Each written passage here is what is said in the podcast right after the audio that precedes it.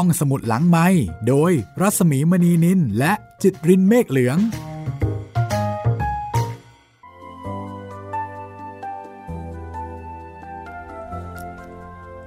สวัสดีค่ะต้อนรับคุณฟังเข้าใช้บริการห้องสมุดหลังไม้นะคะ วันนี้ อยู่กับเรื่องเบ้งเค้กผู้ถูกกลืนทั้งเป็นสามก๊กฉบับในทุนค่ะ จากปลายปากกาของหม่อมราชวงศ์คึกฤทธิ์ปราโมท วันนี้เสนอให้ฟังเป็นตอนที่ 3 แล้วนะคะ พยายามที่จะสกัดกลั่นเนื้อหา เพื่อเอาเรื่อง มาเล่าให้คุณได้ฟัง ความเดิมตอนที่แล้วเบงเฮกยึดแคว้นจีนเอาไว้ได้หลายแคว้น แล้วก็ยกทัพหนึ่งแสนทะลวงเข้าไปในมณฑลเสฉวนพอถึงเมืองเองเฉียงซึ่งเป็นเมืองใหญ่ก็ล้อมเอาไว้ข้างฝ่ายจีนคงเบ้งอาสาออกศึกค่ะ นำทหาร5 0 0แสนออกไปสู้ แล้วก็สไตล์ของเบ้งก็มีการใช้กลอุบายต่างๆ มีการยุให้รำตำให้รั่ว เพื่อให้ฝ่ายเบ้งเฮกนั้นแตกคอกัน ส่วนข้างฝ่ายจูล่งและอุยเอียน ซึ่งเป็นฝ่ายของขงเบ้ง ไม่พอใจที่ขงเบ้งไม่เรียกใช้ ก็เลยถือโอกาสตัดสินใจออกรบ ออกรบโดยพละการ แล้วก็ตีค่ายกิมห้วน ของทางฝ่ายไทย เมื่อจูล่งและอุยเอียนทำการสำเร็จแล้ว แต่ว่าไม่พบตัวแม่ทัพในกองของไทย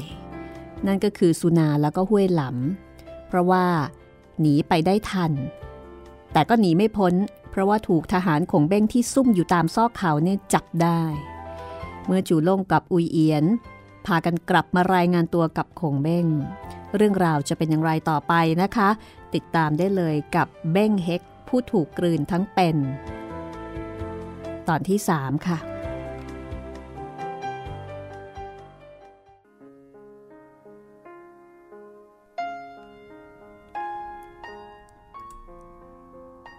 คงแบ้งเห็นเช่นนั้นก็คุยโม้ขึ้นว่าตัวสุนาห้วยหลำนั้น ข้าพเจ้าจับไว้ได้ แล้วก็พอดีที่ทหารมัดเอาตัวสุนากับห้วยหลำที่จับไว้ได้เข้ามาให้คงเบ้ง จูล่ง อุยเอียน และทหารทั้งปวง คือเมื่อจูล่งอุยเอียน เห็นทหารมัดสุนาห้วยหลำแล้วก็พาเข้ามาณที่นั้น ต่างก็ตกใจ แล้วก็สรรเสริญคงเบ้งเป็นอันมาก คงเบ้งก็บอกว่า ที่ไม่ได้ใช้จูล่งและอุยเอียนไปตั้งแต่แรกก็เพราะอยากจะให้มีมานะ คืออยากจะให้เกิดความรู้สึกฮึกเหิมอยากรบมีมานะไปด้วยตนเอง โดยที่คงเบ้งไม่ได้สั่ง การรบที่จวนจะพลาด ก็กลายเป็นกลลึกซึ้งที่คงเบ้งได้ตระเตรียมไว้แล้วทั้งสิ้นคงเบ้งนั้นไม่ลวงเฉพาะแต่ข้าศึกศัตรู แม้พวกเดียวกัน หรือคนที่อยู่ใต้บังคับบัญชาคงเบ้งก็ลวงเอาไว้มิให้รู้เท่าถึงสำหรับสุนาห้วยหลำนั้นคงเบ้งก็ดำเนินการไปตามแผนเดิม คือสั่งให้จัดสุราอาหารมาเลี้ยง เอาเสื้อผ้าเครื่องแต่งตัวมาให้ แล้วก็พูดจาหวานล้อมว่าคงเบ้งไม่ได้ถือโทษโกรธทั้งสอง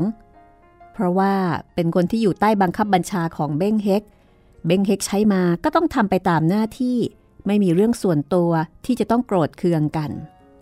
แต่ต่อไปถ้าเบ้งเฮกจะใช้สอยอย่างไรอีก ก็อย่าได้เชื่อฟัง แล้วคงเบ้งก็ปล่อยตัวสุนากับห้วยหลำซึ่งเป็นแม่ทัพฝ่ายไทยไป เมื่อปล่อยไปแล้วคงเบ้งก็สั่งให้เตรียมการไว้สู้กับเบ้งเฮกซึ่งรู้ว่าจะต้องยกมาโจมตีแน่ ๆ กลยุทธ์ของขงเบ้งที่จะรบกับเบ้งเฮกนั้น มีดังต่อไปนี้ ในขั้นแรก ให้อองเป๋งกับกวนศกทำทีไปรบกับเบ้งเฮกก่อน ในการไปก็ให้ไปอย่างไม่มีขบวน เพื่อให้เบ้งเฮกเกิดความประมาท แล้วก็ทำเป็นถอยล่อให้เบ้งเฮกเข้ามาในกับที่ดักเอาไว้ กับนั้นก็คือเตียวเอ็กและเตียวหงีผู้จะได้คุมทหารไปคอยตีกระนาบ แล้วก็โอบหลังเบ้งเฮกเวลาที่ถลำเข้ามา ส่วนจูล่องนั้นคงเบ้งให้คุมทัพใหญ่ไปสกัดหน้าเบ้งเฮกไว้บนยอดเขากิมไต และอุยเอียนก็สั่งให้คุมทหารอีกห้าพันคือสั่งอุยเอียนให้คุมทหารอีกห้าพันไปคอยอยู่ณท้ายเขาช่องแคบ การวางกำลังของขงเบ้งคราวนี้มิใช่เป็นการวางกับดักสัตว์เล็กน้อยอย่างแต่ก่อน แต่เป็นการวางจันดักเสือร้าย ซึ่งจะต้องลงทุนลงแรงมาก แต่ขงเบ้งก็ต้องลองเสี่ยงดู ว่าจะดักเสือได้หรือไม่ ครั้นแล้ว เบ้งเฮกผู้ซึ่งคุมกำลังเป็นกองทัพหลวง พอได้ข่าวทัพหน้าของตนทั้งสามกองทัพ ต้องพ่ายแพ้เสียหายยับเยินแก่คงเบ้งก็โกรธนัก เบ้งเฮกมีทางเลือกอยู่สองทาง คือหนีหรือสู้ แต่เบ้งเฮกก็รู้ดีว่าถึงแม้จะหนีคงเบ้งก็จะต้องตามเข้าไปในแดนของตนอย่างไม่ลดละ ถ้าถอยตอนนี้ก็เท่ากับเบ้งเฮกไปชักน้ำเข้าลึกชักศึกเข้าบ้าน ซึ่งคนแบบเบ้งเฮกจะไม่ยอมทำเป็นอันขาด เบงเฮกก็ตัดสินใจเด็ดขาดเข้าโจมตีในวันรุ่งขึ้นเวลาเช้าตรู่สิ่งแรกที่เบ้งเฮกได้พบก็คือขบวนการของอองเปงแล้วก็กวนศกที่คงเบ้งแต่งให้ไปเล่นละครให้เบ้งเฮกดู พอได้เห็นทหารจีนเป็นครั้งแรก เบ้งเฮกก็ถึงกับออกปากว่า เขาลือว่าคงเบ้งนั้นมีสติปัญญา เหตุใดจึงจัดแจงทหารให้ยกมาไม่ให้เป็นขบวน เห็นไม่สมกับคนเรื่องลือเลย แม้รู้ว่าความคิดของคงเบ้งเช่นนี้ ไหนเราจะนิ่งช้าถึงเพียงนี้ จะไปตีเมืองเสฉวนไม่ได้แล้วหรือ การที่เบ้งเฮกกล่าวเช่นนี้ ก็ด้วยความประมาท แล้วเบ้งเฮกก็ตกหลุมพรางของขงเบ้ง พอทหารจีนทำวิ่งหนี เบ้งเฮกก็ยกทัพไล่ตาม ถลำตัวเข้าไปในที่ล้อมอองเป๋งกวนศกเห็นเช่นนั้น ก็ยกทัพออกตีกระนาบฆ่าฟันทหารไทยล้มตายลงเป็นอันมาก กว่าเบ้งเฮกจะรู้ตัวก็สายเสียแล้ว ถอยหลังกลับก็ไม่ทัน จึงต้องตีรุดขึ้นไปข้างหน้า พอขึ้นไปบนเขาก็ไปเจอจูล่งตั้งทัพคอยสกัดอยู่อีก เบงเฮกจวนตัวก็ต้องหลบลงทางช่องเขา ซึ่งมีทหารเหลือติดตามไปเพียง 50 คน และช่องเขานั้นก็เดินลำบาก ต้องลงจากหลังม้าค่อยๆไต่เต้าไป และแล้วเบ้งเฮกก็ไม่รอด เพราะว่ามีอุยเอียนไปคอยดักอยู่ตามคำสั่งของขงเบ้งเมื่อถูกดักจับเป็นขั้นสุดท้าย เบ้งเฮกจึงยอมให้จับโดยง่าย เพราะว่าไม่มีทางสู้ เสือร้ายติดจันเป็นครั้งแรก ด้วยกลอุบายของท่านอาจารย์ใหญ่ขงเบ้ง เมื่อคงเป้งรู้ข่าวว่าจับเบ้งเฮกได้ก็ดีใจ ตระเตรียมการจะเล่นนิ้วให้เบ้งเฮกดูเป็นการใหญ่ จัดแจงที่ทางค่ายครูให้ทหารยืนถืออาวุธเจ็ดชั้น เตรียมที่นั่งไว้อย่างงดงาม เพียบพร้อม ไปด้วยปีครุย มาล่อเล่าโกะ ตีให้เอิกกระเริกครบเครื่อง ให้พ่อครัวลงมือทำอาหารเอาไว้พร้อมสับ แล้วก็สั่งให้เบิกตัวทหารเบ้งเฮกที่จับไว้ได้นั้นเข้ามาก่อน พอทหารไทยเข้ามาพร้อมกันแล้วคงเบ้งก็เริ่มต้นโดยการใช้น้ำเย็นเข้าลูบ เจรจาใช้ถ้อยคำอ่อนหวานแต่โดยดี มีเนื้อความว่า คนทั้งปวงเป็นแต่ไพร่พลเมือง เบ้งเฮกเกณฑ์เอาตัวมารบ ก็ขัดเขามิได้จำเป็นจำมา ครั้นเราจับไว้ได้ชนี้ ฝ่ายลูกเมียพี่น้องอยู่ข้างหลังก็คอยหา ครั้นไม่เห็นกลับก็จะร้องไห้เป็นทุกข์ถึง เราคิดเอ็นดูคนทั้งปวง ไม่ฆ่าเสียแล้วจะปล่อยเอาบุญ ถ้อยคำที่คงเบ้งกล่าวนี้ดูเผินๆ ก็นึกว่าคงเบ้งมีจิตใจเมตตากรุณาเยือกเย็น ผู้ประพันธ์บอกว่า แต่อย่าไปคิด ว่าขงเบ้งพูดไปด้วยสติปัญญาของตัวเองเลยขงเบ้งไปจำเอาเพลงปีเตียวเหลียงมาว่า เพื่อให้ทหารข้าศึกเอาใจออกห่างเจ้านาย และที่ขงเบ้งไปจำเขามาว่านั้น ก็พูดจาไม่เพราะพริ้งเท่าเจ้าของเดิมเขา ซึ่งเขาว่าไว้ให้เกิดวังเวงใจ คิดถึงบ้านได้จริงดีนัก ดังมีเนื้อความต่อไปนี้ เสียงปีเป่าอยู่บนภูเขาเป็นเพลงว่า เดือนยี่ฤดูหน้าหนาว น้ำค้างตกเย็นทั่วไปทั้งสี่ทิศ จะดูฟ้าก็สูง แม่น้ำก็กว้าง ฤดูนี้ คนทั้งปวงได้ความเวทนานัก ที่จากบ้านเมืองมาต้องทำศึกอยู่นั้น บิดามารดาและบุตรภรยาอยู่ภายหลังก็ยื่นคอคออยู่แล้ว ถึงมีเลือกสวนไร่นา ก็จะทิ้งรกร้างไว้ ไม่มีผู้ใดจะทำเพื่อนบ้านที่เขาไม่ต้องไปทับ ก็อยู่พักพร้อมกัน จะอุ่นสุรากินเล่นเป็นสุข น่าสงสารผู้ที่มาจากบ้านช่องมาหลายปีนั้น ที่บิดามารดาแก่ชราอยู่ ก็ป่วยเจ็บล้มตายเสีย หาได้เห็นใจบิดามารดาไม่ และตัวเล่าจะต้องทำศึกอยู่ชะนี้ ถ้าเจ็บป่วยล้มตายก็จะกลิ้งอยู่กลางดินแต่ผู้เดียว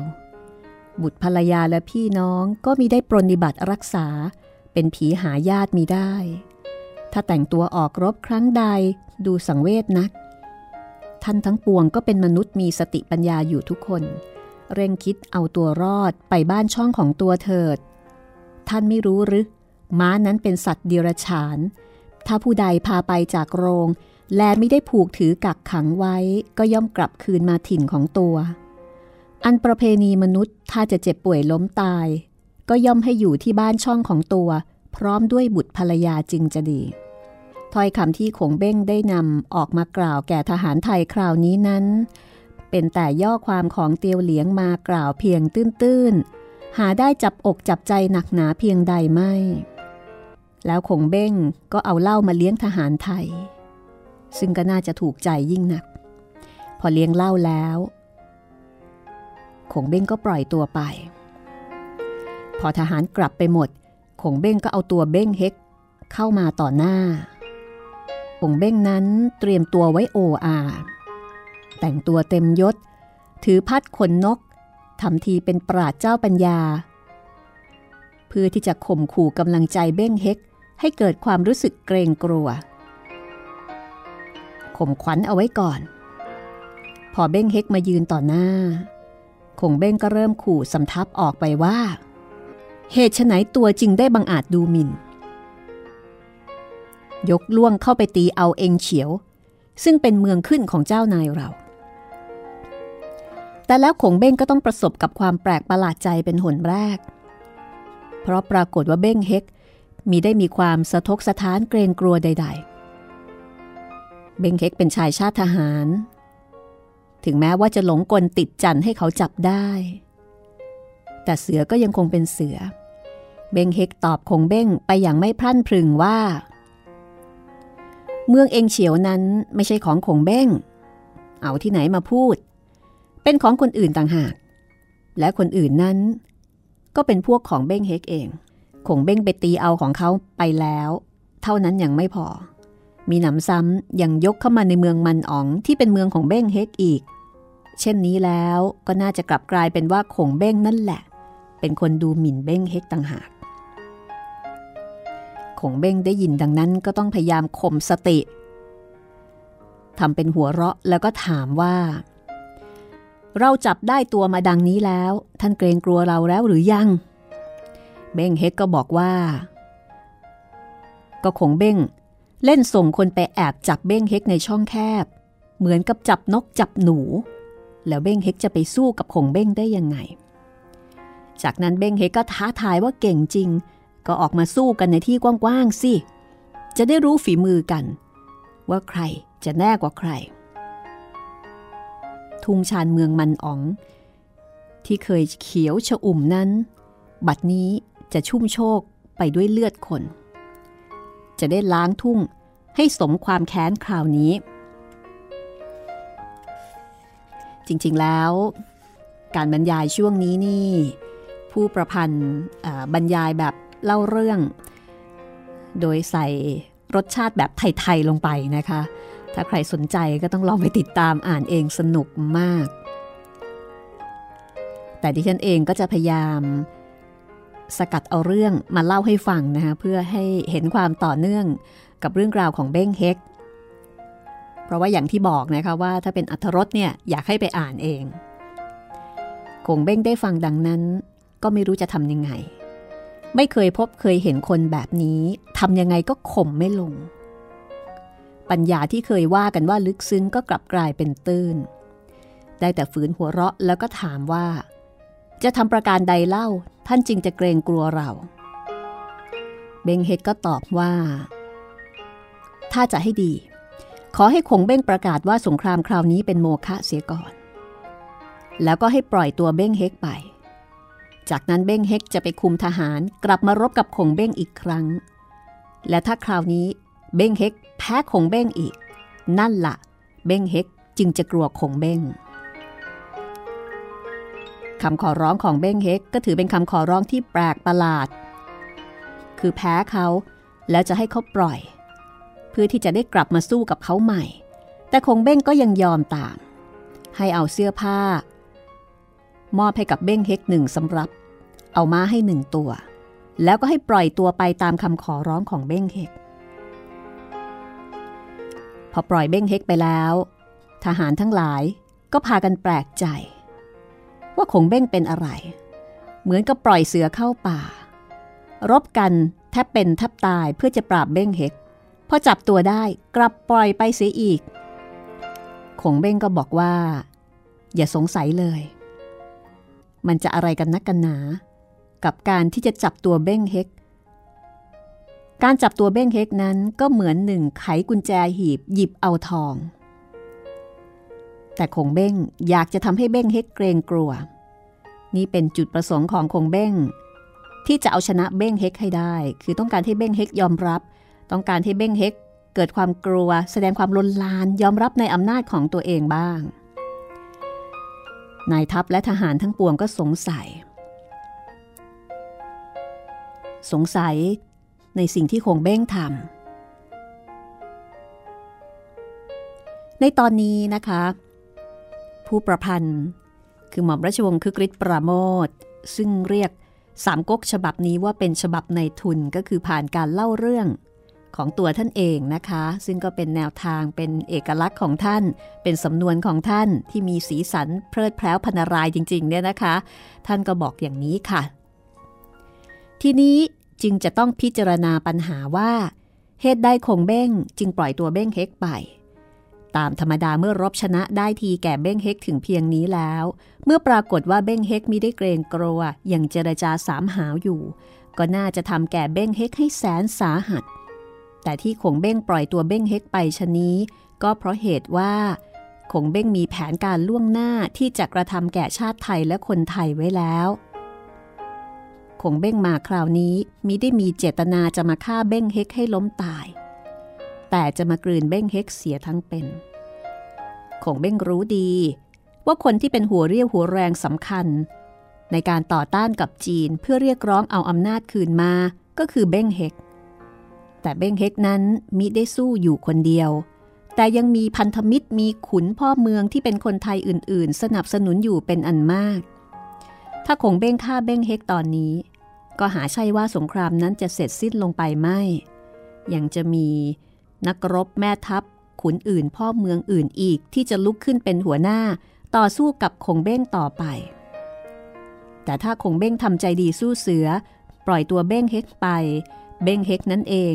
จะเป็นผู้ไปชักนำคนไทยที่มีกำลังสำคัญ มาให้คงเบ้งฆ่าเสียทีละคนจนหมด เมื่อคนที่เป็นมิตรกับเบ้งเฮกตายไปหมดแล้ว คราวนี้เบ้งเฮกก็จะหมดกำลัง คงเบ้งก็จะทำอะไรกับเบ้งเฮกก็ได้ วัตถุประสงค์สำคัญของคงเบ้งก็คือ จะตัดกำลังสนับสนุนสำคัญของเบ้งเฮกให้หมดสิ้นไปเสียก่อน และเมื่อเบ้งเฮกยอมกลัวแบบราบคาบแล้ว คงเบ้งก็จะตั้งเบ้งเฮกให้ปกครองแผ่นดินไทยต่อไป คนไทยก็จะยอมกลัวคงเบ้งทั้งเมือง คงเบ้งก็จะกลืนชาติไทยได้สนิท ด้วยเหตุเหล่านี้คงเบ้งจึงปล่อยตัวเบ้งเฮกไป และเหตุการณ์ภายหลังก็เป็นสมจริงดังที่คงเบ้งกะเอาไว้ เรื่องราวจะดำเนินต่อไปอย่างไรนะคะ อดใจรอ สักครู่ค่ะ ห้องสมุดหลังไม้โดยรัสมีมณีนินและจิตรินเมฆเหลือง ฝ่ายเบ้งเฮกนั้น ตั้งแต่คงเบ้งปล่อยให้กลับไปแล้วก็ไม่ได้รีรอ รีบกลับไปยังแดนของตัวแล้วก็ไปซ่องสุมผู้คนเตรียมสู้กองทัพจีนต่อ ตอนนี้เบ้งเฮกถอยลึกเข้าไปอีกเล็กน้อย แล้วก็ยึดเอาแม่น้ำลกซุยเป็นแนวต้าน เบ้งเฮกข้ามแม่น้ำลกซุยไปได้แล้วก็ให้เก็บกวาดเอาเรือแพที่ข้าศึก พอจะใช้ข้ามได้นั้น เอาไปไว้ทางฝั่งที่ตนตั้งรับทั้งสิ้น แล้วก็ ขุดสนามเพราะตลอดฝั่งแม่น้ำเอาทหารถือเกาทันลงอยู่ประจำให้ไปตามสุนานและห้วยหลำมาร่วมมือกันต่อสู้ฆ่าศึกต่อไป วิธีตั้งรับของเบ้งเฮกนี้ดูจะเป็นของใหม่สำหรับคงเบ้งอีก เพราะว่าตามธรรมเนียมจีนถ้าจะรบกันต่างฝ่ายต่างก็ตั้งค่ายลง ได้เวลาก็ขับม้าออกมารบกัน หรือมิฉะนั้นก็นำทหารเข้าตีหักเอาค่าย แต่คราวนี้เบ้งเฮกทำสงครามรักษาดินแดน มีใช่รักษาแต่หัวเมือง เบ้งเฮกจึงอาศัยสิ่งแวดล้อมธรรมชาติเป็นสิ่งป้องกันอันสำคัญ ได้แก่แม่น้ำลกสุย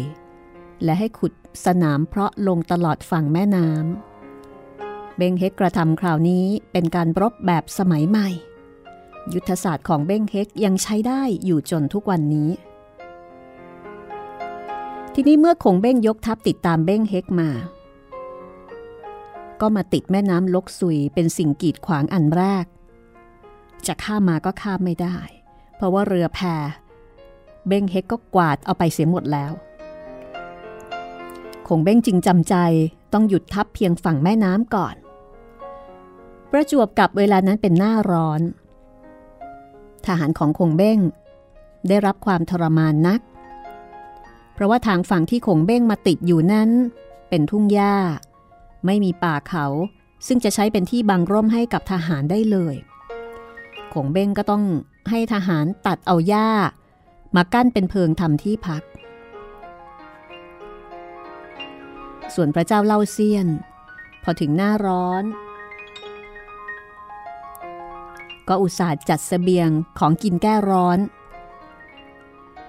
เอาไปให้ขงเบ้ง แต่คงเบ้งจะได้นิยมยินดีนัก ก็หาไม่ ที่คงเบ้งดีใจที่สุดในกระบวนของกำนันที่ส่งมาจากเมืองหลวงก็คือตัวม้าใต้ และทหารที่คุมสเสบียง ก็คือตัวม้าใต้และทหารที่คุมสเสบียงเพิ่งมาถึงใหม่ ๆ เพราะทหารคงเบ้งที่มาด้วยกันนั้น แม้จะรบชนะก็อิดโรยนัก จะใช้ไปทำสงครามทันทีอย่างนี้ได้ ขงเบ้งก็เลยถือโอกาสใช้มาใต้ ให้ข้าแม่น้ำลกซุย ไปคอยตัดการลำเลียงของเบ้งเฮก มาใต้ก็รับอาสาไป เพราะมาถึงใหม่ ยังไม่รู้จักฝีมือเบ้งเฮกและทหารไทย แต่การข้ามแม่น้ำลกซุยนั้นก็ไม่ใช่ง่าย ๆ เพราะว่าเบ้งเฮกเก็บเรือเก็บแพไปหมดแล้ว มาใต้ก็ต้องไปหาไม้มาทำแพเอง และยิ่งกว่านั้น ขณะที่กำลังตัดไม้ผูกแพ ทหารเกิดร้อนขึ้นมา พากันแก้ผ้าลงอาบน้ำเล่น พอขึ้นจากน้ำปรากฏว่าเกิดเลือดไหลทางจมูกทางปากตายไปตั้งห้าร้อยคน มาใต้ก็ตกใจ รีบนำความมาแจ้งขงเบ้งขงเบ้งก็ตกใจ บอกว่าเมืองไทยนี้ช่างมีพิษไปเสียทั้งเมือง ฉันแต่น้ำในลำคลอง จะอาบกินก็ล้มตายลงได้ง่าย ๆ จากนั้นคงเบ้งก็ให้ทหารไปจับชาวบ้านแถวนั้นมาถาม ว่าเป็นเพราะเหตุผลประการใด ชาวบ้านก็บอกว่าถ้าอาบกินเวลากลางวันแล้วก็ตาย จะอาบกินได้เฉพาะเวลากลางคืนดึกสงัดคงเบ้นได้ยินดังนั้นก็ให้ชาวบ้านพามาใต้และทหาร ไปข้ามน้ำตรงที่แม่น้ำแคบที่สุด แล้วก็ให้ข้ามในเวลากลางคืนดึกสงัด พอข้ามไปได้แล้ว มาใต้ก็ไปดักซุ่มคอยทีอยู่ พอหน่วยลำเลียงของเบ้งเฮกขนสเสบียงผ่านมา มาใต้ก็เข้าโจมตียึดสเสบียงของเบ้งเฮกเอาไว้ได้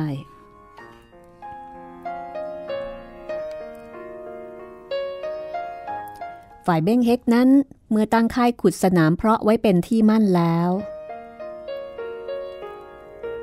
ก็เกิดความสบายใจ ในหนังสือซามก๊กบอกว่า เสพสุราร้องรำทำเพลงสนุกไป เพราะว่าคราวนี้เบงเฮกมิได้คิดจะออกรบฆ่าศึก แต่คิดว่าจะทรมานฆ่าศึกด้วยสิ่งแวดล้อมธรรมชาติให้ฆ่าศึกต้องถอยไปเอง เบงเฮกสู้กับจีนตอนนี้เหมือนกับคนไทยสมัยกรุงศรีอยุธยาตอนหลังๆ สู้กับพมา่า คือพอถึงหน้าแล้งเก็บเกี่ยวเสร็จแล้ว พม่าก็ยกมาล้อมกรุงศรีอยุธยา คนไทยก็เข้าไปตั้งรับในเมือง ถ้ารักษาเมืองไว้ได้ตลอดหน้าแล้ง พอฝนลงน้ำท่วมทุ่ง ก็อยู่ต่อไปไม่ได้ต้องถอยกลับไปเอง เบงเฮกก็คิดอย่างนี้จึงรำพึงรำพันออกมาว่า เราตั้งมั่นอยู่ฝากข้างนี้สเสบียงอาหารเราก็ส่งกันสะดวกอยู่ คงเบ้งจะคิดทำอะไรเราได้ ซึ่งยกมาหน้านี้เป็นเทศกาลหน้าร้อนจะทนอยู่ได้สักเท่าไหร่ สักหน่อยหนึ่งก็คงจะยกกลับไปเอง เราจึงยกตามไป ก็เห็นจะจับได้ตัวคงเบ้ง การที่เบ้งเฮกคิดการอย่างนี้ ก็ไม่ได้มีอะไรผิด ทั้งนี้โดยมีเงื่อนไขเพียงอย่างเดียว คือสเสบียงอาหารทางฝ่ายเบ้งเฮกจะต้องส่งกันได้สะดวก ถ้าผิดไปจากนี้แล้วแผนการของเบ้งเฮกก็จะโค่นถูกโค่นล้มลงทั้งหมด ทหารคนหนึ่งก็ค้านว่า ทางใต้ค่ายลงไปนั้น แม่น้ำแคบแล้วก็ตื้น ทหารจีนอาจจะข้ามมาทางนั้นก็ได้ ควรจะให้ทหารมาตั้งรักษาไว้ที่นั่นสักกองหนึ่ง แต่เบ้งเฮกก็ตอบว่าน้ำที่นี่ร้ายนัก เห็นท่าทหารจีนจะไม่ข้ามมาหรอก ในขณะที่เบ้งเฮกโต้ตอบกับทหารอยู่ยังไม่ทันจะขาดคำหน่วยกองสเสบียงที่เล็ดลอดมาได้ก็เข้ามาบอกว่า ตอนนี้ม้าใต้ของฝ่ายจีน ม้าใต้นี่สะกดด้วยต่อเต่าไม่หันไม่โทสละอายอยักษ์นะคะ คือม้าใต้เป็นชื่อ บอกว่าม้าใต้เนี่ยคุมทหารมาตีเอาสเสบียงไปได้หมดแล้ว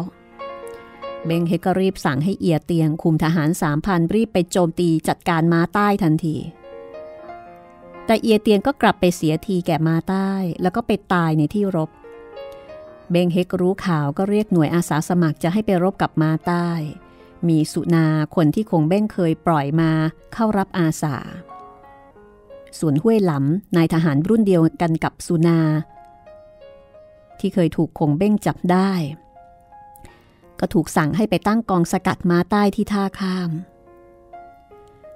อันว่าสุนานั้นตั้งแต่คงเบ้งปล่อยตัวมา ก็มีใจที่คลั่นคล้ามฆ่าศึกอยู่ไม่น้อย ไอที่รับอาสามาครั้งนี้ ก็เพราะว่าตัวเป็นนายทหารชั้นผู้ใหญ่ เมื่อเบงเฮกเอ่ยปากถาม หากไม่ขันอาสาก็จะเสียเชิงชาย จึงอาสาไปกันแกน ครันเบงเฮกมอบหมายหน้าที่ให้ทำเข้าจริง ๆ ก็มีได้มีแก่ใจจะสู้รบ เพราะว่าเข็ดขยาดซะแล้ว พอออกไปรบก็ถูกมาใต้ขับม้าเข้ามาลำเลิกบุญคุณ แล้วก็ด่าว่าหาว่าเป็นคนเนรคุณ ของเบ้งอุตสาปล่อยมายังไม่สำนึก สุนา นึกละอายแก่ใจ ก็ทำทีรบไปแบบตามธรรมเนียม จากนั้นก็แตกหนีมารายงานแก่เบ้งเฮกบอกว่าแพ้เขามาแล้ว สุดละสุดแท้แต่จะโปรดเถิด เบงเฮกได้ยินก็รู้ได้ทันทีว่าสุนาเริ่มคิดถึงบุญคุณส่วนตัวมากกว่าผลประโยชน์ส่วนรวมของบ้านเมือง เบงเฮกก็คิดว่า สงสัยว่าจะเลี้ยงสุนาไม่ได้อีกต่อไปแล้ว เพราะว่าวิธีคิดแบบนี้จะนำอันตรายมาสู่หมู่คณะ ก็สั่งให้ทหารเอาตัวสุนาไปฆ่าซะ แต่นายทหารเบ้งเฮกที่อยู่ในที่นั้น ที่ยังคงเห็นใจสุนาในเรื่องที่คิดถึงบุญคุณของขงเบ้ง ก็พากันร้องขอโทษให้สุนา ปรากฏว่าเสียงข้างมาก คัดค้านว่ายังไม่ควรฆ่าสุนา เบงเฮกก็เลยยอมตาม แต่ก็ให้เคียนหลังสุนาเสียร้อยที ตรงนี้เอง หม่อมราชวงศ์คึกฤทธิ์ปราโมทก็บอกว่าเบ้งเฮกทำผิด จนถึงต้องเสียทีแก่คงเบ้งเป็นครั้งที่สองเพราะว่าเมื่อปรากฏคนข้างมากเห็นว่าควรไว้ชีวิตสุนา และเบ้งเฮกก็ตกลงยอมตามเสียงคนข้างมากแล้ว เบ้งเฮกก็ควรจะปล่อยสุนาไปโดยไม่เอาโทษอย่างใด หรือมิฉะนั้นก็ต้องให้ค่าเสียจนได้มีอยู่สองทางเท่านั้น ถ้าเบ้งเฮกปล่อยสุนาโดยไม่เอาโทษเลย บุญคุณของเบ้งเฮกที่มีต่อสุนาคราวนี้ก็จะมีน้ำหนักถ่วงเท่าๆกับคุณของขงเบ้งที่ได้ทำไว้ สุนาก็จะไม่คิดทำอันตรายแก่เบ้งเฮกเช่นกัน หรือมิฉะนั้นถ้าเบ้งเฮกฆ่าสุนาเสียสุนาก็จะไม่เป็นภัยต่อไป คือต้องเด็ดขาดทั้งสองทาง ถ้าไม่ดี ก็จัดการไปเลย แต่เบ้งเฮกกลับเลือกเดินทางสายกลาง ซึ่งเป็นหนทางดีที่สุดเกือบทุกครั้ง แต่บางครั้งก็มีผิดได้เหมือนกัน สุนาได้รับทั้งความเจ็บความอาย แล้วก็ผูกพยาบาทเบ้งเฮกตั้งแต่วาระนั้นเป็นต้นมา สุนานั้น เมื่อถูกเคี่ยนตั้งร้อย ก็กลับมานอนเจ็บรักษาตัวอยู่ที่ค่าย พวกพ้องเพื่อนฝูงก็มาเยี่ยมกัน แล้วก็ คงต้องมีการปรับทุกข์ปรึกษาหารือกัน เรื่องที่คุยก็เริ่มต้นด้วยการเห็นอกเห็นใจ ว่าสุนาต้องโทษโดยไม่มีความผิด จากเรื่องนั้นก็กลายเป็นเรื่องสงคราม ว่าบ้านเมืองต้องเดือดร้อนก็เพราะเบ้งเฮกไปก่อสงครามขึ้น ทัพจีนจึงยกมารบ แล้วก็บอกว่าคงเบ้งคนนี้เนี่ยเขาลือกันว่าเป็นคนมีสติปัญญานัก พระเจ้าสุนกวนพระเจ้าโจผีก็ยังกลัวความคิด สงครามคราวนี้น่ากลัวจะแพ้แกะคงเบ้งเป็นแน่แท้ แล้วก็คงจะคุยต่อไปถึงความเสื่อมโทรมในกองทัพ มองดูแม่ทัพในกองคนใดก็ยังไม่เห็นใครที่จะไปสู้คงเบ้งได้สักคน เมื่อทหารเริ่มคุยกันถึงความเสื่อมโทรมในกองทัพแล้ว ก็มีทางที่จะสรุปความลงได้ประการเดียว ทางนั้นก็คือจะต้องทำรัฐประหาร สุนากับพวกพ้องจึงคบคิดกันเพื่อที่จะจับเบ้งเฮกไปมอบให้แก่ขงเบ้ง ฝ่ายเบ้งเฮกนั้น วันหนึ่ง พอแดดร่มลมตก ก็นั่งดื่มเหล้าแล้วก็ดื่มหนัก สักพักหนึ่ง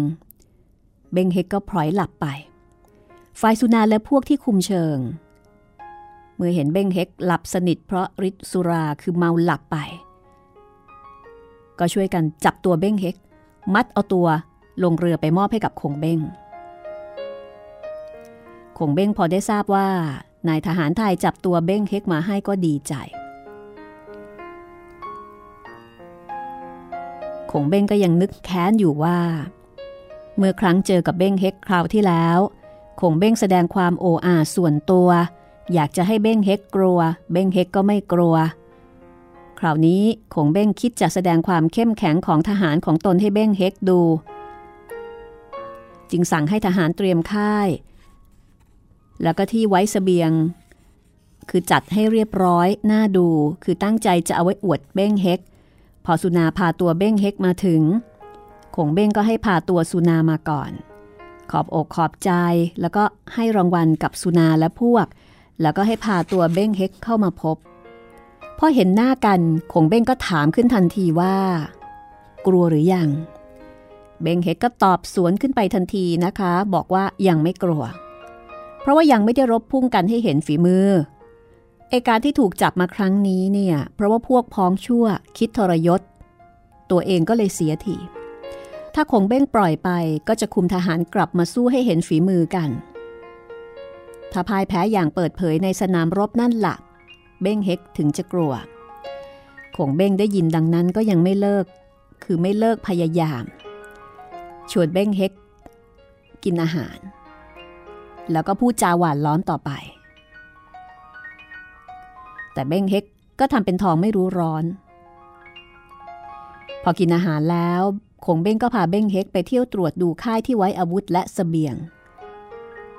แล้วก็เกลี้ยกล่อมบอกว่า ที่ไว้สเสบียงอาหารและอาวุธทั้งปวงของเราพรักพร้อมอยู่ชนี้ เห็นจะสู้เราได้หรือ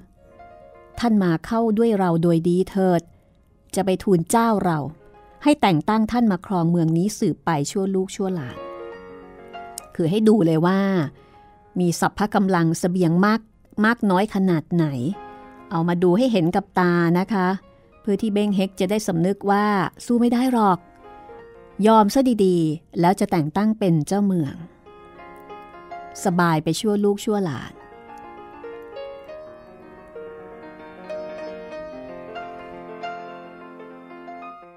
ถ้าเป็นคุณผู้ฟัง คุณผู้ฟังจะยอมไหมคะ เบ้งเฮกจะยอมหรือไม่ รอติดตามตอนหน้าค่ะ คนระดับคงเบ้งพูดจาหวานล้อม แล้วก็เอาอกเอาใจซะขนาดนี้ ขออย่างเดียวขอให้กลัว ขอให้ยอม เบ้งเฮกจะยอมหรือไม่นะคะ อยากให้รอฟังตอนหน้า นี่เป็นเรื่องเล่าเป็นนิทานประวัติศาสตร์ ที่ทำให้ได้รู้จักวีรบุรุษคนไทยอีกคนหนึ่ง ซึ่งจีนเรียกว่าเบ้งเฮกแต่ชื่อไทยจริง ๆ จะเรียกกันว่าอย่างไรนั้น หารู้ได้ไหมเราก็จะเริ่มรู้จักเบ้งเฮกมากขึ้นนะคะ จะมีอะไรน่าสนใจอีก ติดตามตอนหน้า ที่นี่ www thai pbs radio com วิทยุไทย PBS ออนไลน์ห้องสมุดหลังใหม่มีเรื่องจากหนังสือดีๆ รอให้คุณมาฟังแล้วก็ดาวน์โหลดไปฟังได้ หลากหลายแนวค่ะ ดิฉันรัศมีมณีนินดูแลอยู่ตรงนี้ แล้วพบกันใหม่ตอนหน้าสวัสดีค่ะ ห้องสมุดหลังไม้โดยรัศมีมณีนินและจิตรินเมฆเหลือง